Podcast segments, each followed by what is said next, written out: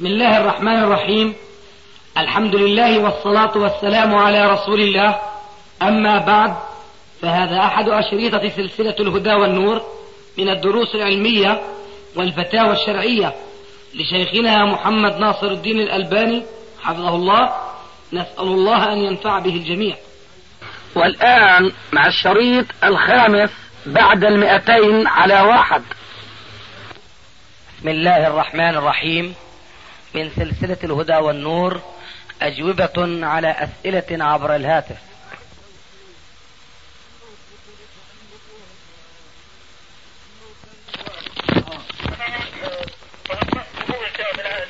صلاة العشاء ونمت في الجرم يعني غسلت جري ونمت آه لثاني يوم.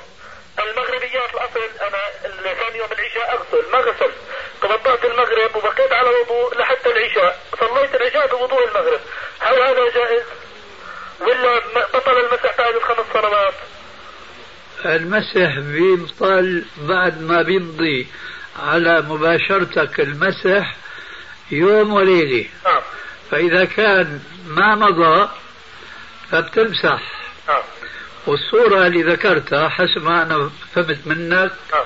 أنه ما مضى عليك 24 ساعة لسه لمدة المسح لا مضى يا أخي مضى 24 ها؟ مضى علي ولكن الصلاة الأخرانية هي صلاة العشاء. اسمع يا أخي مضى ع- بقيت على وضوء. اسمع. نعم. إمتى بدأت المسح؟ العشاء آه الفجر.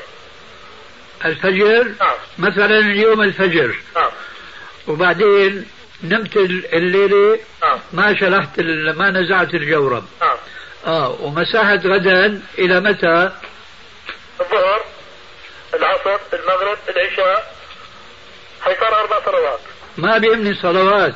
لا بدأت المسح إمتى؟ بدأت المسح أحكي لك الفجر. أنا- الفجر بدك تمسح. بدك تمسح للفجر الثاني. أمسح للفجر الثاني. أيوه. آه. يعني ما بيهمك الصلوات تقدر. حتى لو بقيت على وضوء مثلا. أبطل وضوئي؟ أتوضأ وضوء ثاني؟ افهم الله يهديك. تفضل. والله أنا فاهم. توضأت أنت الساعة الخامسة لصلاة الفجر. نعم. كويس؟ نعم. آه. بيجوز تمسح للخامسة في الفجر الثاني.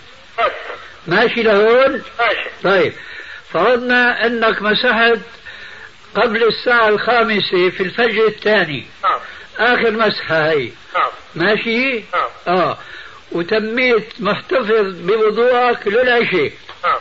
تقدر تصلي طول النهار بقية الصلوات بوضوء الصبح هذا. بارك الله فيك. جزاك الله خير. وإياك. نعم. آه.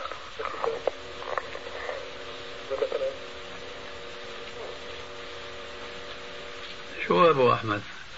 أعطيني كل من اسمه. يا أخي الكريم بدي أسألك بالنسبة لمن تهاون على آه، من تهاون على على الصلاة يعاقبه الله عز وجل بخمسة بستة عشر عقوبة. ما له أصل. الحديث ما له أصل. ما له أصل. لا. بارك الله فيك. السلام عليكم. وعليكم السلام ورحمة الله وبركاته. اسمعوا. نعم. شوف كيف الصورة. نعم. طب شيخنا هذه يعني ممكن ما نلتقي يعني إحنا مثلا نشوف الفائدة هاي. طيب كونه طبيب شيخنا يعني وهذا عمله.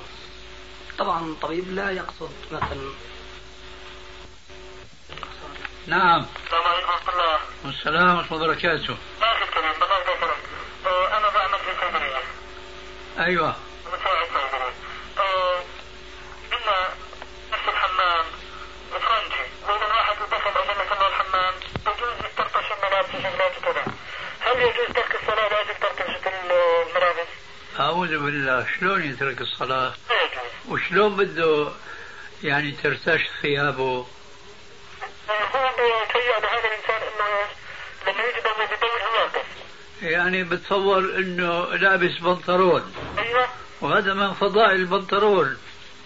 نعم إيه ما بيجوز المسلم يلبس بنطلون. لأنه اولا نعم لو ما اصابه رشاش البول وتوضأ وصلى راح تكون صلاته مكروهة تحريما.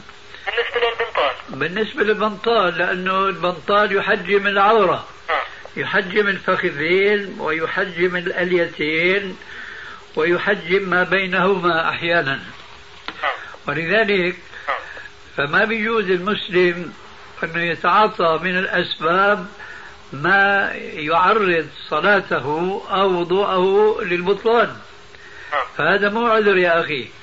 إذا كنت بدك تتخذ حمام فرنجي كمان لازم تتخذ مبولة إفرنجية بمعنى أنه لما تبول وأنت واقف ما ينصب البول على الأرض من تحت وإنما على القاعدة اللي بتلقى البول من قريب. لكن أحسن من هذا كله أنه تتخلص من بنطلونك وتلبس لباسك العربي وبذلك تكون مطيعا لله عز وجل ولرسوله. فإياك فإياك أن تترك الصلاة لأنك لابس بنطلون ولأنك لما بدك تيجي تتبول بيرتش. عالج الرشاش بطريقة ما. وأنا بدلك على طريقة سهلة لحتى يتيسر لك إما أن تتقي الله عز وجل في نفسك وتلبس الدشداشة أو السروال العريض هل بمكنك من التبول وأنت جائز جالس. فحتى يتيسر لك هذا أو يعني ربنا يوفقك لهذا على الأقل اتخذ بهذا الحمام الإفرنجي مبولة. يعني مثل ما بتخذوها للأطفال الصغار. لما بدك تيجي تبول بترفعها للبول مباشرة وما بيصيبك أي رشاش. هذه نصيحة مني إليك والسلام عليكم.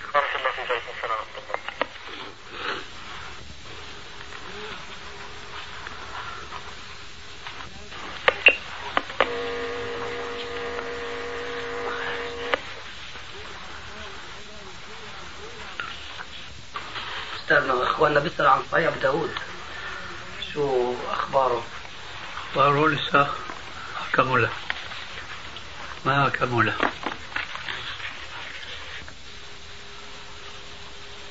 دكتور لو تسألنا الشيخ عن لأنه هيك يعني سؤالك لعل إن شاء الله تستفيد أنت ونحن نستفيد منه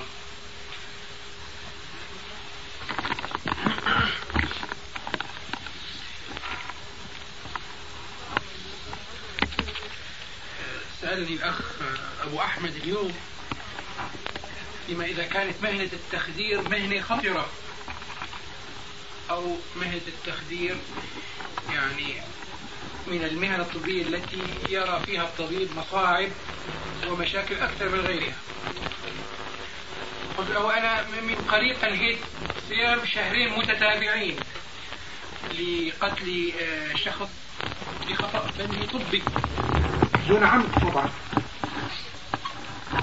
فقال الأخ أبو أحمد آه، ليتك سألت شيخنا أبو عبد الرحمن فيما إذا كان الصيام هذا الذي كان عليك يعني في محلي فقلت له لقد سألت أخنا أبو عبد الرحمن الرحمن عبد الخالق في الكويت وسردت له القصة كما حدث. وطلب مني أن نعم أن أصوم شهرين متتابعين. انتهى الأمر. فالآن الأخ أبو أحمد يعني يطلب مني أن أسأل أن أسألك عن الفتية بنفس القصة بنفس القضية. وأن أسرد لك بعض ما حدث معي. حتى يعني آه، نتأكد من الحكم. ف... طيب في شيء مع قبل كل شيء في مع الشهرين شيء؟ ما في شيء غير شهرين متتابعين ما في دية؟ ما في دية. ليش؟ لأنه خطأ؟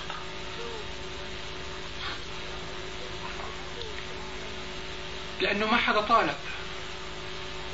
و... ما حدا طالب لأنك أنت ما اعترفت أنك قتلت خطأ. أنا اعترفت أو, أو لهن لأنه هن ما عرفوا. هن ما عرفوا. هن ما ق... ما ق... ما ما غلب على ظنهم أني قتلته خطأ. قتلته خطأ. إيه، المهم أنت غلب على ظنك أنك قتلته خطأ. نعم. فحينئذ ما بيجوز الفصل بين الأمرين. يا ما بتصوم لأنك ما قتلت خطأ. يا أنك بتصوم تقدم الدية لأنك قتلت خطأ. أما هيك تنصيف الأمر ما في عنا بالشرع على كل حال نفهم القصة لعلك يعني كان صيامك نفلا. إن شاء الله. من ناحية الدية آه، يظهر أنه ما في إمكانية لأن الأخ رحمه الله باكستاني وحيد في الكويت. ولا يعني ندري أين هو في بلاده. و هذا حكم ثاني أنت أنت خلص حالك. ثم وزارة الصحة الكويتية لو في دفع دية هي تتكفل بذلك. فهمت يا أخي. دفعت الدية؟ ما أدري. إيه؟ لا أدري. لأنه هلا وزارة الصحة آه، كتب إليها تقرير بأنه هذا قتل خطأ فأنتم بقى تحملوا الدية ونحن نتحمل الصيام. طبعا لا. نعم ما كتب. هذا هو. يغلب على ظني أنه لم يكتب من هذا القبيل شيء. آه هو كذلك. طيب شو صار معك؟ القصة باختصار أن المريض كان في حالة خطرة. وطلبوا مني أن أقوم بعمل شيء لإتمام فحص عند هذا المريض. وهذا الشيء لا يتم إلا بالبنج العام بالتخدير الكلي. والمريض أنا أعرفه قبل أسبوع وأسلم عليه وأراه. كان في حالة يعني سيئة ثم أصبح في حالة أسوأ ثم أصبح في حالة سيئة جدا.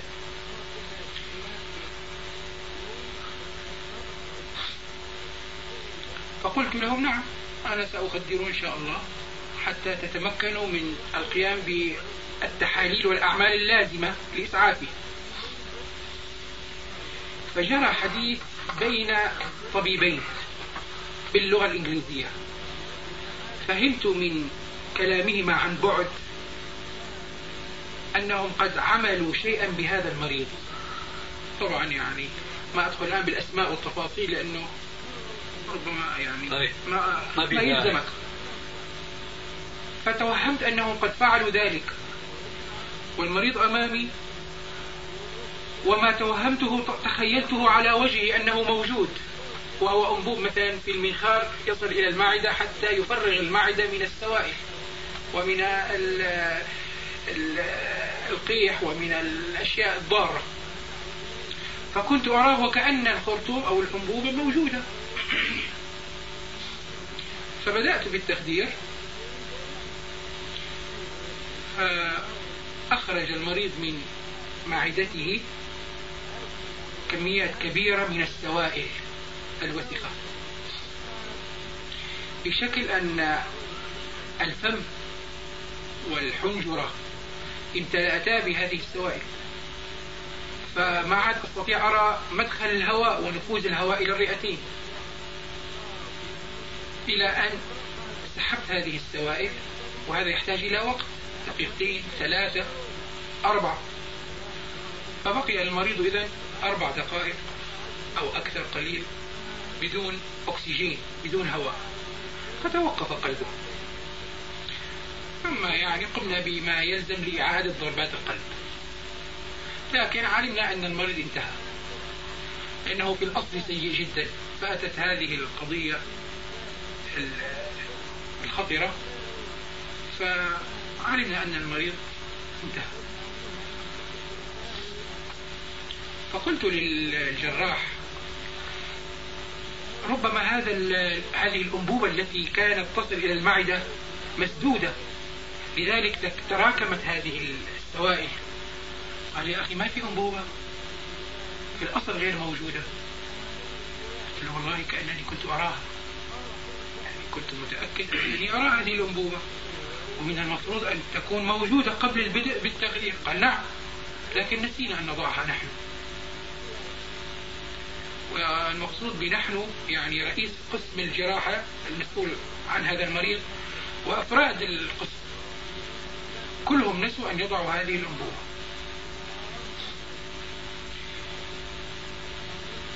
وأنت معهم؟ وأنا معهم. ليه؟ نسيت. لأنني آه، خيل إلي أنه يملك وأن عنده هذه الأنبوبة. كيف يعني خير إليه؟ هكذا خيل إلي. هي قضية مادية مش قضية نعم. فكرية. هكذا خيل إلي. حتى بعد انتهاء من آه، العمل كما قلت قلت للأخ الجراح ربما كانت هذه مسدودة. قال لي أخي هذه ليست موجودة في الأصل حتى تكون مسدودة. قلت له والله لم أنتبه. وكأنني يعني كنت أراها موجودة. والمفروض أن تكون موجودة حتى نفرغ المعدة حتى لا نقع بهذه المشكلة. وقال هو في الأصل يعني يعني ميت أو في الأصل يعني في, في حكم الميت. في حكم الميت فقلت له نعم لكن عملكم الجراحي كان لإسعافه وإلا ما- لما كان يعني لا- لما كان هناك ضرورة لتخديره وعمل اللازم طالما يعني يئسنا منه فأنتم لم تروا هذه الأنبوبة ولم تضعوها وأنا كذلك. وبدأ طبعا توفى بعد توفي بعد يومين أو ثلاثة أيام. مات توفي. فأنا يعني فكرت إنه كيف بعد يومين ثلاثة مو بعد ما عملت له الإبرة؟ اي نعم هو نحن مسدنا القلب فرجع إلى ضرباته لكن بشكل غير منتظم. فنضع المريض تحت أجهزة تساعده على الحياة. إلى أن يعني يرتخي القلب نهائيا وينتهي العمل الطبي. فأنا فكرت أنني يعني شريك معهم بهذا الإهمال. وكان علي أن أضع هذه الأنبوبة وأفرغ ما في معدته ثم أقوم بالتخدير حسب الأصول. فهذا فاتني. ف قلت للإخوان يعني ألم نخطئ في هذه القضية؟ قال نعم. الجراحين قالوا نعم أخطأنا. ما وضعنا هذه الأنبوبة قلت سبحان الله يعني أربع خمس أشخاص يخطئون ولا يخطئ ببالي. قال نعم هذا الذي حدث. قلت له أنا أيضا يعني نسيت. ويظهر أنه شريك يعني معه في قتله. هن طبعا قالوا يعني هن برروا الموقف إنه خلص هذا المريض. الذي كانوا يودون عمله من باب النفل لا من باب الفرض يعني. فتقريبا بهذا الاختصار اخبرت الأخ عبد الرحمن عبد الخالق هل علي شيء؟ قال لي شعرت أنك يعني قد أخطأت وأنت ضامن لأنك صاحب اختصاص فعليك صيام شهرين متتابعين. ما سألت عن الفدية؟ أصمت شهرين متتابعين وأنهيتهم الحمد نعم. لله. سؤال. آه. يعني وضع البربيش من اختصاصك هذا؟ نعم. من من من صميم اختصاص. والفم. من صميم اختصاص. ومن اختصاص أيضا البقية لكن.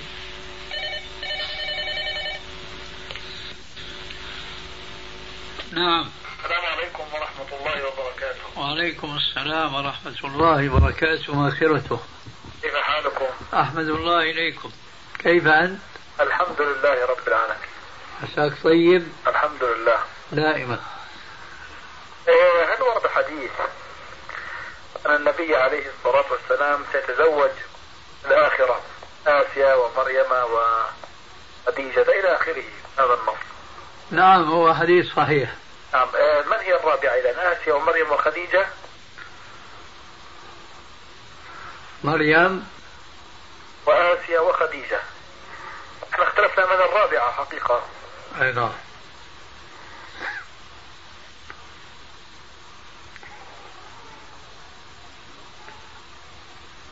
ماني ذاكر الآن. أيوة الله. إيه، سؤال ثاني. لحظة والله في بعض إخواننا هون. شو سؤال شيخي؟ أن الرسول في الآخرة بيتزوج آسيا ومريم. وامرأة وخديجة وامرأة أخرى. هي الرابعة. في الحديث هيك. فمن هي الرابعة؟ نعم شو سؤالك الآخر؟ نعم. إيه، هل يأثم شخص إيه، مصاب بصرع من الجن؟ ذهب لأحد متخصص في علم الجن وفكه بخير يعني؟ كيف؟ شخص مصاب يعني بتلبس من الجن. إيه. يعني مصروع. فهمت. ذهب عند شخص مشعوذ احتمال أو مش مبين الشخص اللي ذهب له لكن تم بنجاح استطاع يفكه بمثله يعني. هل في إثم على عقيدة الذي ذهب المريض؟ فكه بمثله. شو بتعني بمثله؟ يعني بأسلوب كيف ما دخل خرج يعني بأسلوب يعني. أو استطاع أن يعالج بخير يعني ولا يعود إليه.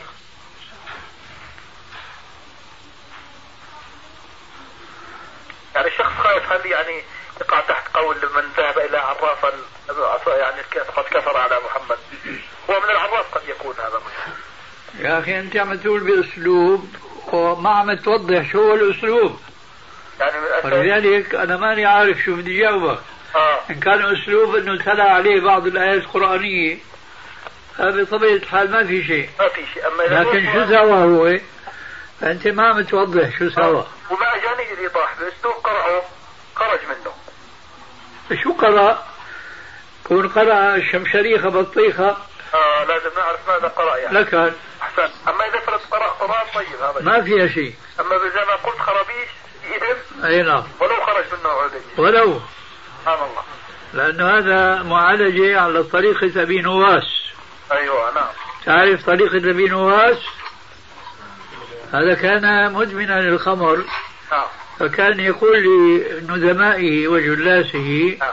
وداوني بالتي كانت هي الداء. الله أكبر. آه. آه. وأخيرا إن شاء الله لا نطيل عليكم. مبين مستعجل الليلة وثلاث أسئلة إن شاء الله. ما عندك ضيوف كمان. تفضل. نعم. ان مفاتيح الغيب خمس. لا يعلمها إلا الله. منها ولا يدري أحد متى يجيء المطر إلا الله تعالى. اي نعم. السؤال هنا لو شخص سمع النشرة الجوية طبعا من خلال مقاييسهم العلمية اقتنع سيأتي مطر غدا. أي نعم. آه. هل يؤثر على عقيدته بالنسبة لفهمه لهذا الحديث؟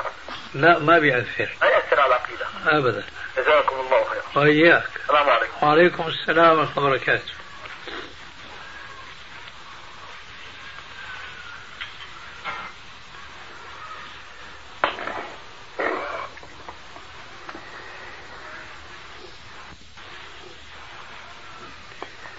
بشوف بالنسبة لهيك حادثة.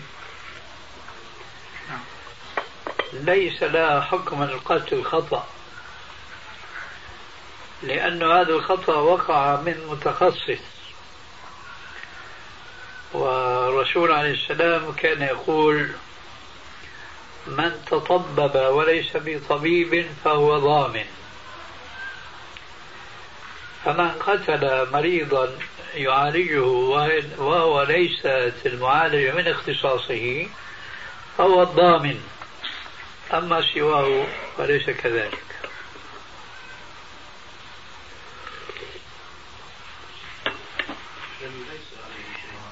نعم. ليس عليه شيء أي نعم لكن أنا شايفك صيام شهري متتابعين ما أثروا فيك يا أبو عمار. أبدا. هذا صحيح بارك الله فيك. ابدا. بينما أنا صمت صمت 40 يوم خست 20 كيلو. أنا نقصت من 103 إلى ال 101 هذه ثم آه، في الشتاء يعني تم هذا لكن لا يخفى عليك بقى إنه صيامه غير صيامي عشان بيان الحقيقة. صيامك شرعي. نعم. أنا صيامي طبي. نعم يعني أنت ما شاء الله كنت تتسحر وإيش تفطر مثلا تعوض ما فاتك في أثناء النهار لذلك ما تغير معك الوضع. ما تغير نعم. إيه أنا صمت على الماء وبس.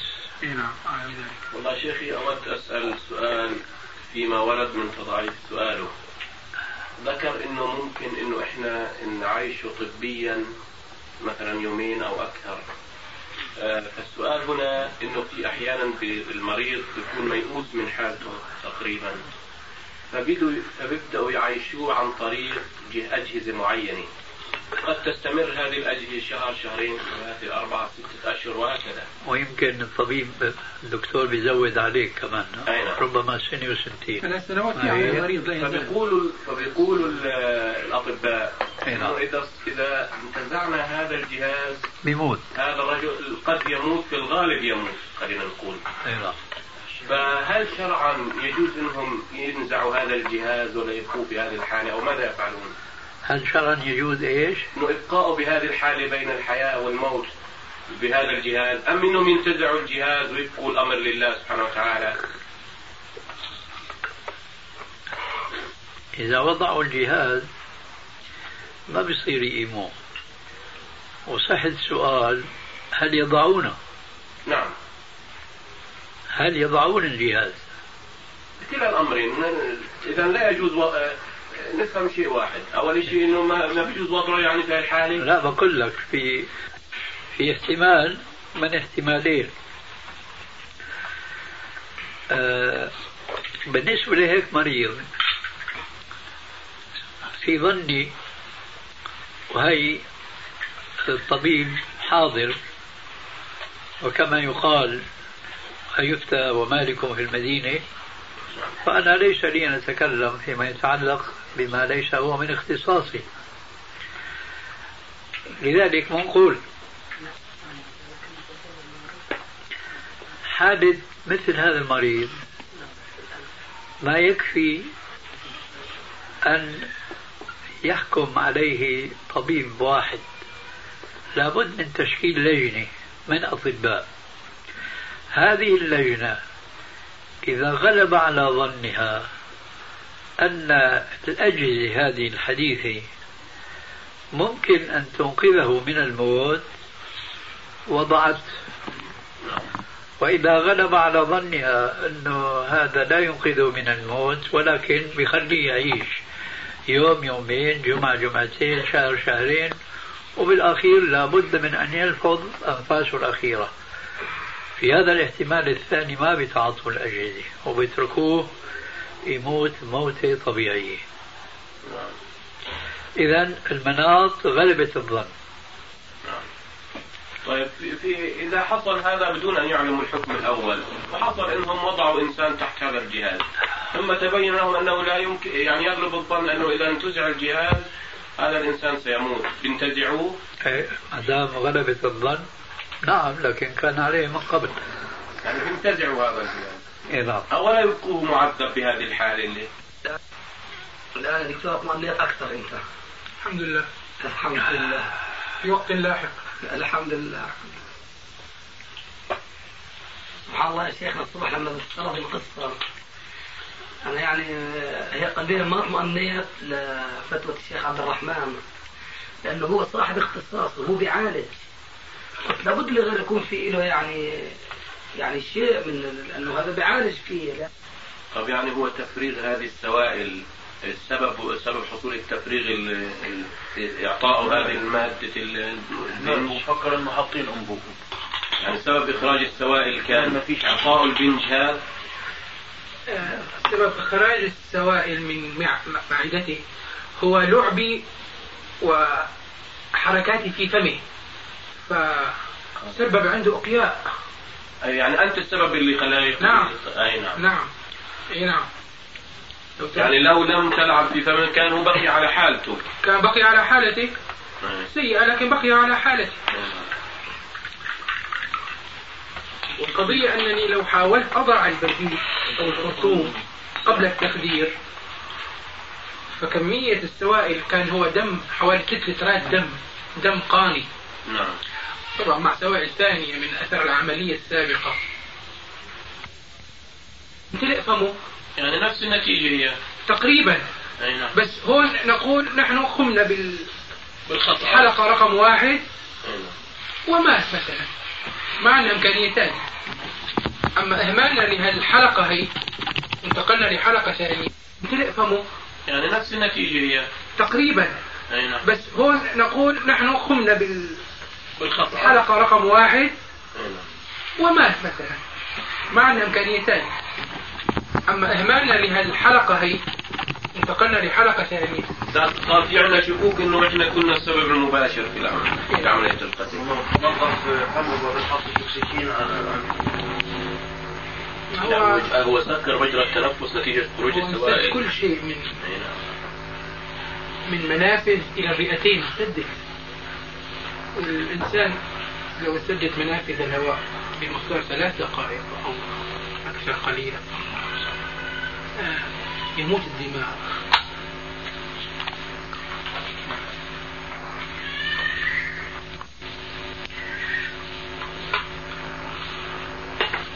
الدية جدلا أنني كنت مخطئا وقتلته يعني خطأ.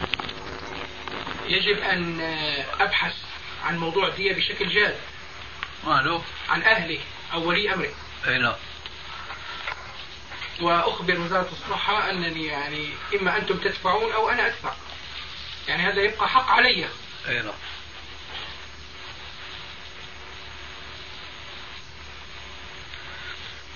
طب ليش هذا السؤال يعني؟ هذا السؤال سؤال فرضي. نعم. من علم للعلم بس أنا شاعر شيخنا يعني آه، نفس الشيء مثلا آه، السيارة تدهس تدهس إنسان ما. طبعا السائق ما صاحب اختصاص في قيادة المركبة. كذلك يدفع أم هو حكمه في حكمي أنه صاحب خبرة وصاحب هذا ما في مهنة هون يعالج فيها الناس.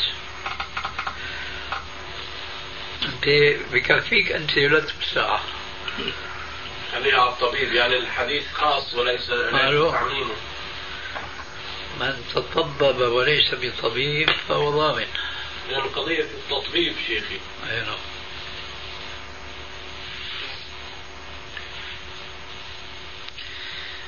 بعدين في مسألة أخرى هي العلاقة بالفقه وليس بالنص. في موضوع يذكره الفقهاء تحت عنوان تضمين الصناع. تضمين الصناع. اختلفوا. الصانع أهلك شيئا أثناء صنعه إياه. فهل يضمن أم لا؟ ويضربون على ذلك أمثلة كثيرة. مثلا ثوب قدمته للخياط. عواد ما يقصه على طولك قصه أقصر من ما أنت بدك إياه أخطأ. ثوب أبيض قدمته للصباغ. مشان يصبغ لك إياه بلون ما. أواد ما يصبغ لك إياه حرق لك إياه وعلى ذلك فقس ساعاتي مثل حكايتي قدمت له الساعة مشان يمسح لك إياها. بأثناء المسح فلت المفك من إيده وراح كاسر دولاب أو مسنن أو ما شابه ذلك. هل يضمن هذا الصانع أم لا يضمن؟ اختلفوا. سبب الاختلاف هو أن هذا الأمر بالنسبة للصانع لا يمكن الخلاص منه يعني. فتضمينه في إضرار به. الفريق الثاني بيقول إذا قلنا أن الصانع ما هو ضامن؟ راح نعم. صار إهمال. آه راح يصير إهمال وراح يصير ربما توسع في الإضرار بأصحاب البضاعة اللي قدمت إليهم إلى آخره. لذلك سدا لهذا الباب قال هؤلاء بأن الصحيح أو الأصح يضمن الصناع. لكن في مثل ما كنا فيه وفيه حديث واضح ما في مجال للإجتهاد والاختلاف كما قيل لا اجتهاد في مورد النص. وقالوا قديما إذا ورد الأثر بطل النظر وإذا ورد نهر الله بطل نهر معقل. هكذا. هذا شيخنا بدنا نسمع الشريط لأبو رائد الخياط تبعنا. إيه. لأن شيخنا أحيانا بخربوا لنا بعض البضاعة فإن شاء الله ما بعد يستلموا لو تعدلنا الحديث شيخ اللي ورد في الصناع. ما هو حديث؟ أقول رأي الفقهاء. أو شو الأثر اللي في هذا الأمر لا ما في أثر. وشو ما تقول أنت رأيك شيخ اجتهاد اجتهاد. نعم شو نقول, أنت نقول كما قال الآخرون. نعم. وكما كنا نفعل نحن في مهنتنا. جاب مشان يمسح الساعة وأخطأ. فنحن بدنا نقدم له الساعة كما كانت. يعني تضمن. آه. يعني أنت مع الرأي الذي يقول بالضمان هو. من والله يرحم والدي. آمين. طبعا أنا تعلمت المهنة منه. فكان أحيانا مثل ما ضربت مثال آنفا. ماسك المفك الدقيق وعم يفك. عم يفك برغي. والبرغي قديش؟ يعني يمكن ميلي الطبعة تبعه أو ميلين حديد على حديد يسبق هيك ويروح ضارب إيش؟ آلة. أو ماسك المفك بيفلت المفك بيروح يضرب بال اللي بنسميه نحن البندول. نعم. الشريط الملفوف على نفسه. كان يقول الله يرحمه ويغفر لنا وله. أخ لو في واحد الآن يضربني كم معلم يعني ها؟ معلم معلم إيه؟ شيخنا إخوانا بيسألوا عن هذا هل هو حديث أو من ترك شيئا لله بدلا بدله من الله خيرا ترك منه. شيئا لله عوضه الله خيرا منه حديث صحيح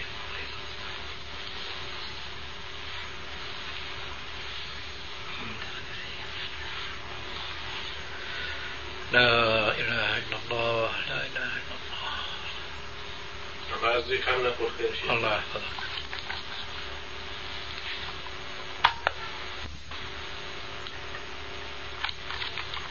رجل زنى بامرأة. و... وعلم أنها حملت منه. ووضعت. والمرأة ربت البنت بعد مرور سنين طويلة. البنت صارت شابة بنت الزنا فأراد أن يتزوجها. ليس له الله يسلمك والمسألة فيها قولان. الحنفية يقولون ما سمعت والشافعية يبيحون نكاح بنته من الزنا. وهذا خطأ. لأن الشعر الحكيم حرم على الرجل أن يتزوج ابنته في الرضاعة لمجرد أنها رضعت خمس رضعات فأكثر من حليب زوجته. هذا الحليب الذي هو سبب آه، لانعقاد الحليب في ثدي المرضعة. فكيف يبيح الشارع الحكيم للرجل أن يتزوج ابنته وهي من صلبه مباشرة بدون واسطة الحليب تبع الأم؟ ولذلك فكان رأي الأحناف هنا أقرب إلى الصواب من رأي الشافعية الذين وقفوا عند قاعدة تقول وهي صحيحة بصورة عامة لكن لا يصح تطبيقها هنا كما لما ذكرنا. تلك القاعدة تقول الحرام لا يحرم الحلال. فهو زنى بالمرأة. وهذه البنت ما في نص في تحريمها عليه فإذا منطبق القاعدة الحرام زناه بأمها لا يحرم البنت.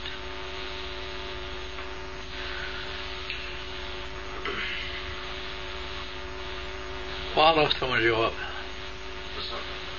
شو المقصود بالرضعة؟ كيف؟ شو المقصود بالرضعة؟ المقصود بالرضعة الجلسة التي تجلسها الرضيعة على فد الأم حتى تمتلئ وعادة الرضيع بمص شوي بترك شوي بداعي الثدي حتى يمتلئ. نعم. السلام عليكم ورحمة الله وبركاته. وعليكم السلام ورحمة الله وبركاته ومغفرته آه شيخنا نسألك سؤال.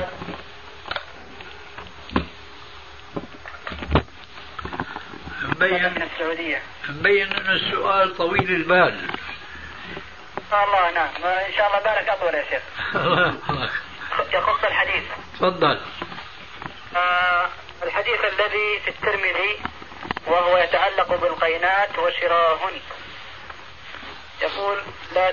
قال الرسول صلى الله عليه وسلم لا تبيعوا القينات ولا تشتروهن ولا تعلموهن ولا خير في تجارة فيهن وثمنهن حرام. ما درجة هذا الحديث في الصحة؟ وما معنى ثمنهن حرام؟ هل البيع المقصود فيه أو الإجارة الحديث ثابت في مجموع طرقه. سمعتني؟ نعم نعم. المقصود بثمنهن حرام. نعم.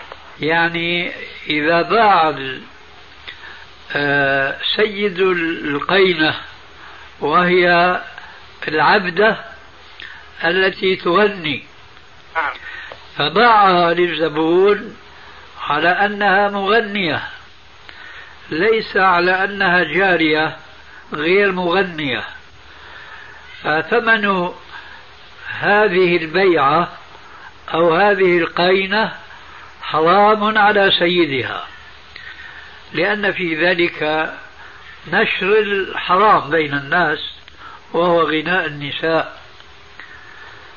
واضح؟ نعم نعم. طيب غيره. نعم. غيره ما عندك. غيره.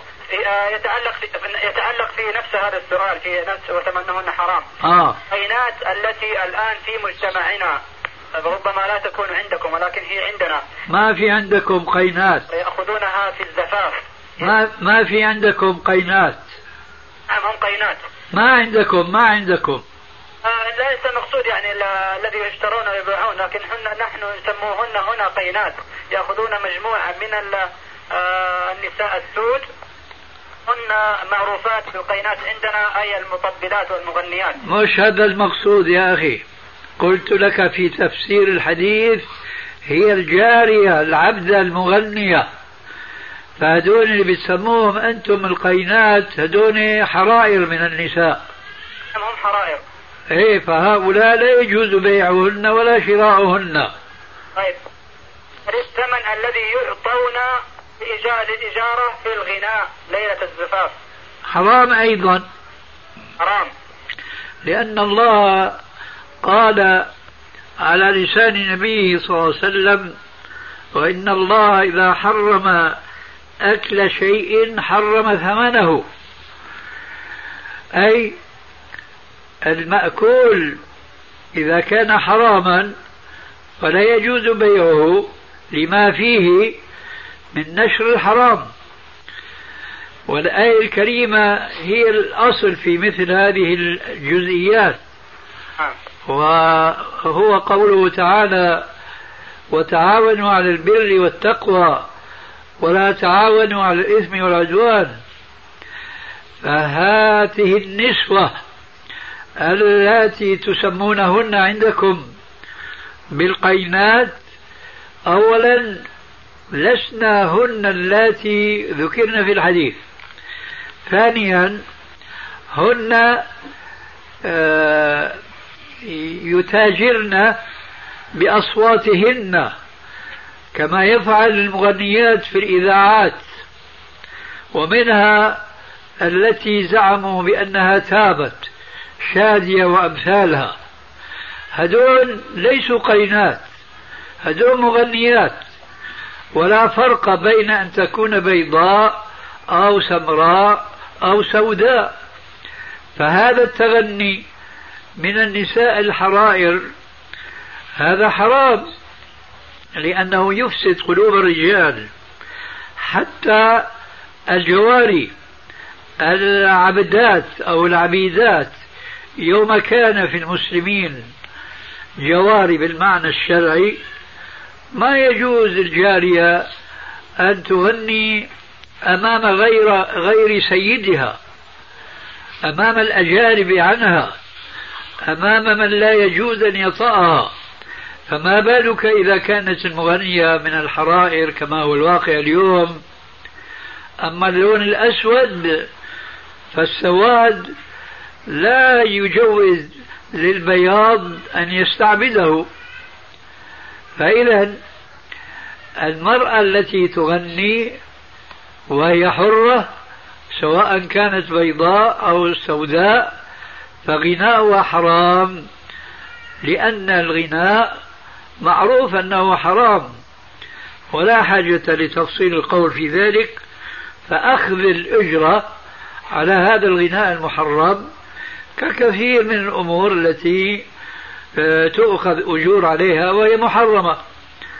ونحن نعلم أن هناك أحاديث تعتبر كالتفسير للآية السابقة ولا تعاونوا على الإثم والعدوان كمثل قوله عليه الصلاة والسلام لعن الله آكل الربا وموكله وكاتبه وشاهديه وكذلك قوله عليه السلام لعن الله في الخمرة عشرة فذكر أول ما ذكر شاربها ثم ساقيها ومستقيها وإلى آخره. فهذا كل من باب التعاون على الإثم والعدوان فلا يجوز هذا التعاون وبخاصة إذا كان مقابل ثمن. وضح لك؟ وضح طيب.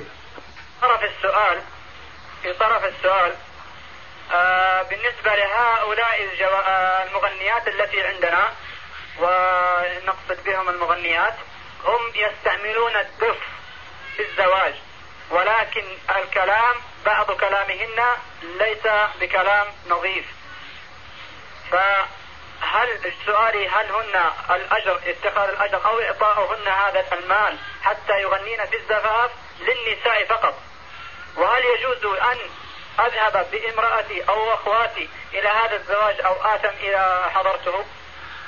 لا يجوز ولا يجوز. فهمتني؟ نعم لا يجوز الأجر إعطاء الأجرة ولا يجوز آه، أن آتي بالنساء إليهن. أحسنت. أو خيرا. وإياك. آه، أما في حديث وهو في آه، عند أبي داود والترمذي وهو يتعلق عن بني إسرائيل عن ابن مسعود رضي الله عنه قال قال رسول الله صلى الله عليه وسلم إن أول ما دخل النقص على بني إسرائيل حديث ضعيف هذا. آخره. حديث ضعيف. أم جدا؟ نعم. ضعيف فقط أم ضعيف جدا؟ حسبك أنه ضعيف. هل ضعفه على أبي عبيدة عامر بن عبد الله؟ آه الذي أذكره ضعفه من انقطاع بين ابن مسعود وابنه. ابنه نعم. أي نعم. قال قال الترمذي لا أعرفه ولم يسمع عن أبيه. أي نعم. أما أما لا أعرفه ما أظنه يقول لا أعرفه. لكنه يقول لا أعرفه في التهذيب. لا ما أظن. أعد النظر. هو يقول إنه لم يسمع من أبيه. فالحديث منقطع. لكن هو ثقة. ثقة؟ هو ثقة.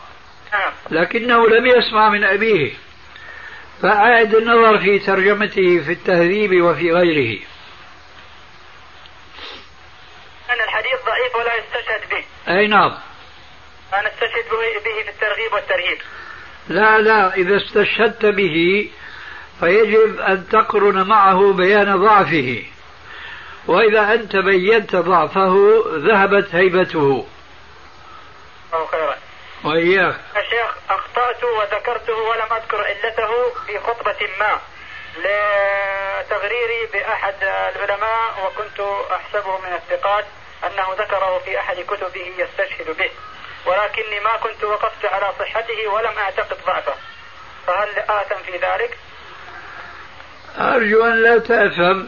إذا ما تبت إلى ربك وكانت التوبة مقرونة بالعمل الصالح ومن ذلك أن تعلن أنك أخطأت في روايتك لهذا الحديث دون بيان علته وضعفه. واضح؟ وضح لك إن شاء الله؟ هلو نعم. أقول لك وضح لك الجواب. نعم وضح الجواب. آه، هنا أخ أخ يسأل وتأخذه معك يسألك بنفسه. هاتوا معي. عليكم ورحمة الله وبركاته. وعليكم السلام ورحمة الله وبركاته. مغفرته خير يا شيخ. أهلا. حديث أبو ثعلبة الخشني يقول الرسول صلى الله عليه وسلم يا أبا ثعلبة مر بالمعروف وانهى عن المنكر فإذا رأيت شحا مطاعا ضعيف هذا بهذا السياق. مؤثرا ويعجاب كل ذي رأي. ضعيف ضعيف بهذا السياق ضعيف. ضعيف هذا في سند رجل اسمه أبو أمية الشعباني. وهو مجهول. أين نجد الحديث يا شيخ؟ أما أين تجده فشيء الآن لا أستحضره ولكن من الممكن أن تجده في إحدى السلسلتين. إما الصحيحة بمناسبة حديث صحيح يغنيك عن هذا ولعله في المجلد الأول أو في الضعيفة. فابحث تجد. الحديث الآخر نعم. قول الرسول صلى الله عليه وسلم إن صح عن الرسول. ويل للذي يحدث الناس فيكذب ويل له ثم ويل له. إن لم تكني ذاكرتي فالحديث ثابت فراجعه في صحيح الجامع الصغير. الحديث الثالث بارك الله فيك يا شيخ. وفيك بارك. الرسول صلى الله عليه وسلم كيف أنعم وقد التقم صاحب السور السور أو صاحب القرن القرن؟ حديث صحيح. آه خيرا يا شيخ. أهلا مرحبا. وفقنا وإياك ما يحب ويرضى. جزاك الله خير. ولا تنسى تسلم علي. ألو؟ ألو؟ أيوة أيوة. لا تنسى تسلم علي تودعني بالسلام. أيوة يا شيخ نعم. لأن هذه عادة عندكم. ليست بالحسنة. هذا يا شيخ. ها؟ هذا عندنا أن نسلم عند الوداع لكن أنا اعتقدت أن أحد الأخوة يريد أن يسألك فكنت يعني أتحدث معه. أما أنها عادة عندكم فلا. أما أنها عادة عندك فيمكن. لا أبدا. كيف أبدا؟ البلاد السعودية ما تعرف الوداع بالسلام عليكم ورحمة الله. لا. أنا أقول لك. أعتقدت أعتقدت أن هناك سؤال يريد أن يلقيه أحد الأخوة علي حتى أسألك إياه؟ أنا ما أتكلم عن شخصك أتكلم عن شعبك. جزاك الله خير. لا أبدا إن شاء الله نحسبهم إن شاء الله. ذلك هات نشوف نعم. أحدهم ما, ما هي سنية السلام يا شيخ؟ إذا دخل أحدكم المجلس فليسلم وإذا خرج فليسلم فليست الأولى بأحق من الأخرى. أليس من عادتكم أنكم إذا كنتم تمشون ثلاثة أو أربعة مع بعض؟ فانفصل أحدهم وترك الجماعة أنه لا يقول السلام عليكم. أليس هذه عادة عندكم؟ السلام عليكم. ها؟ يقول عند الشباب الذين يعني الله سبحانه وتعالى من عليهم بال- بالهداية وكذا. هذا الذي قلته لك. ويردون السلام نعم نعم. أنا بتكلم عن الشعب. يا شيخ لا. ما أتكلم عن بعض الأفراد. نعم لا لا ما هو عندنا ده يا شيخ. إيش يا شيخ؟ أنا بتكلم عن عندكم. أي نعم لا لا غير متبع هذا يا شيخ. هذا هو؟ طيب إيش عندك الآن؟ ال- لا يا شيخ الأمر الآخر آه، آه، المأموم. إذا إذا قال الإمام امين آه، الضالين هل التأمين خلفه جهرا؟ هل هو ثابت يا شيخ؟ نعم ترجح لدينا أخيرا أن تأمين المقتدين خلف الإمام يكون جهرا كجهر الإمام. يا شيخ. نعم. الدليل. الدليل راجع سلسلة الأحاديث الضعيفة. المجلد الثاني. تجد فيه البيان الشافي. وإياك.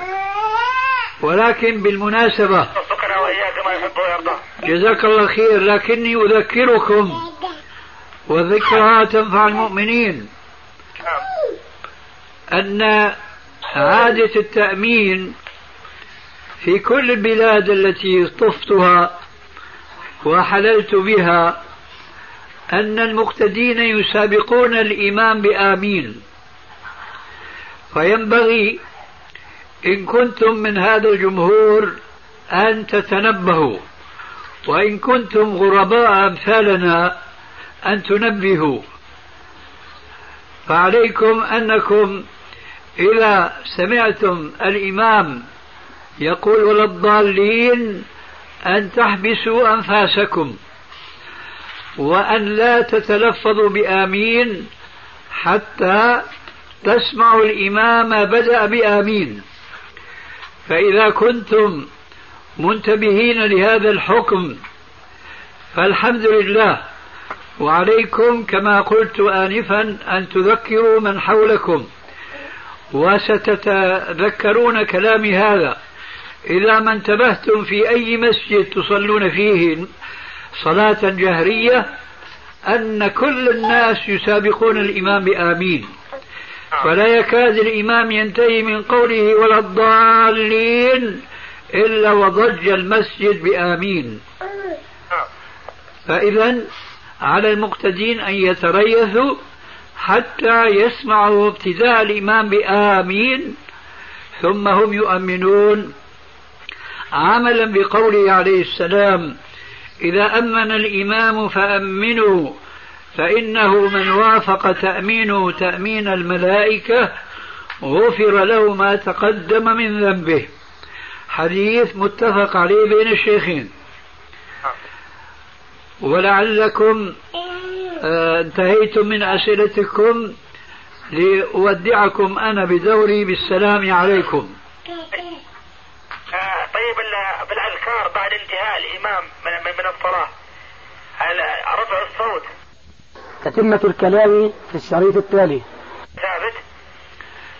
كان برهة من حياة الرسول عليه السلام التعليمية.